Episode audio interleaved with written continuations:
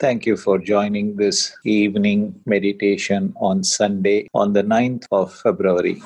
Dear friends, the divine force has arranged everything for us. Before we were created on this planet, the planet itself got created. Water, the land, the trees, the food, the air, oxygen in the air, the sunlight, the moon, the moon's magnetic radiation, atomic fission energy in the middle of the earth, producing huge fire that spreads up to the surface of the earth, giving the proper environment for us to live. An atmosphere thick enough for about first 10 miles and thin enough for another 10 miles for only the sun's rays to pass through, but not allow even an ounce of air to escape clouds producing rain, various forms of bacteria and virus. All of these had to be created first. Can you imagine how many millions of years, painstaking effort it would have been for the Almighty Force to create this blue planet, this wonderful Mother Earth, before creating human beings? My dear friends, let us expand our mind and worship this planet. Let us respect the greatness of this planet. We have only one planet. We have a responsibility as not only human beings, but also meditators whose consciousness has been awakened with the awakening of the Kundalini force to preserve, protect, nurture this planet we have not inherited this planet from our parents. We have no right to destroy this planet. We have borrowed this planet from our children. Therefore, we have a responsibility to return this planet in a better condition to our children. The least we can do is not damage this planet. The mere existence of ours is damaging the planet we are a carbon dioxide producing machine. The good news is there are two major carbon sinks in the world the oceans and the trees. The capacity of the ocean to convert carbon dioxide, mix it with calcium, and produce calcium carbonate has far exceeded its limits we are now producing a lot more carbon dioxide in the process of living in the name of scientific advancements and industrialization. The trees are getting cut mindlessly. The forests are dwindling. Several hectares of land per minute is vanishing from this planet. I live in a city called Bangalore. Once upon a time, well, about 20 years ago, in fact, this city was called the Garden City of India. I have to search for gardens now. In the name of development, in the name of urbanization, trees are giving way for metros, highways, roads, buildings, layouts, and commercial complexes.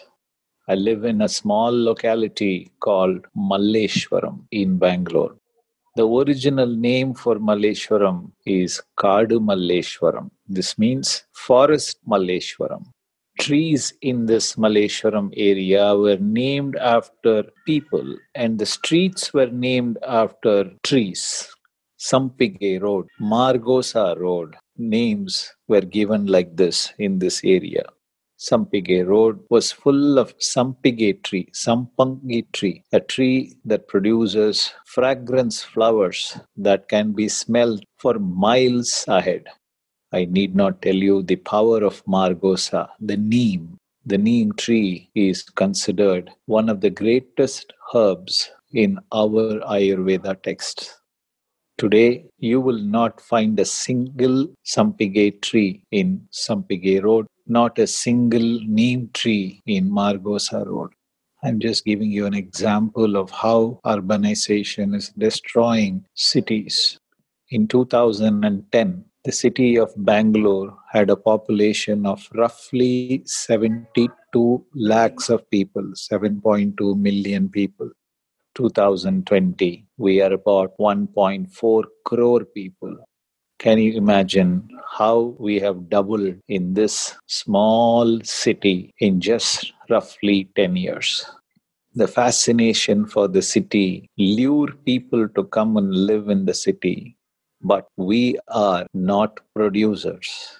We are consumers for us to consume the food, shelter, clothing, and all the comforts that we require, the farmers, the workers, people in the village have to produce. If you ask an urban child who goes perhaps to an international school, where does milk come from? The child will tell you perhaps the answer is supermarket. The child has probably never seen a cow in real life. A three year old child today knows how to handle a mobile phone. They do not play with trees. They have no respect for trees, therefore, when they grow up. When trees are cut, they will clap. They have not seen birds. Just about 15 years ago, you could see sparrows in every part of any city in India. Today, sparrows have vanished. They are parochial birds.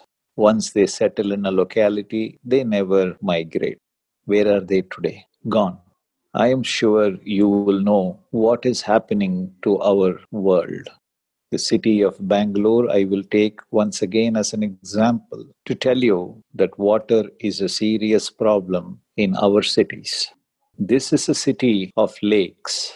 There were once upon a time, about 30 years ago, it seemed like a long period of time. About 250 plus lakes, living, thriving, house of rich biodiversity. The city of Bangalore has no river nearby. The nearest river is Kaveri at about 100 kilometers away, about 800 meters below the city we are killing the river somewhere else because we have killed the lakes in the city. Less than 20 lakes are living today.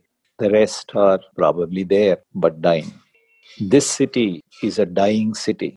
Even though the population is exponentially increasing due to migration into the city, the city will die. Many of you will live to witness the death of many major cities in the world. Dear friends, we cannot afford the rate of consumption, the rate of destruction. The consumer must become the producer. The consumer must become the conserver.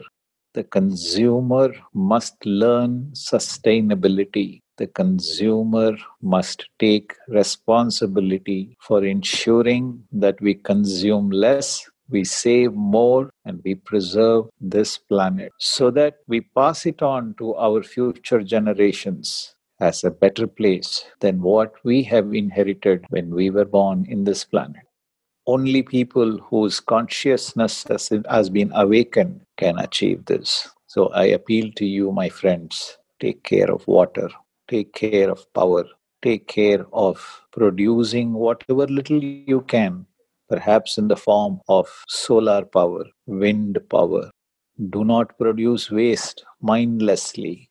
Recycle it. Reduce the waste. If you have to indeed dispose it, responsibly dispose it by segregating the waste. But the best way of managing waste is not produce it. Declare war against waste if you must indeed declare a war against anyone else. From my point of view, I think this world is dying. It is up to us to save it. Be blessed by the divine. Or however.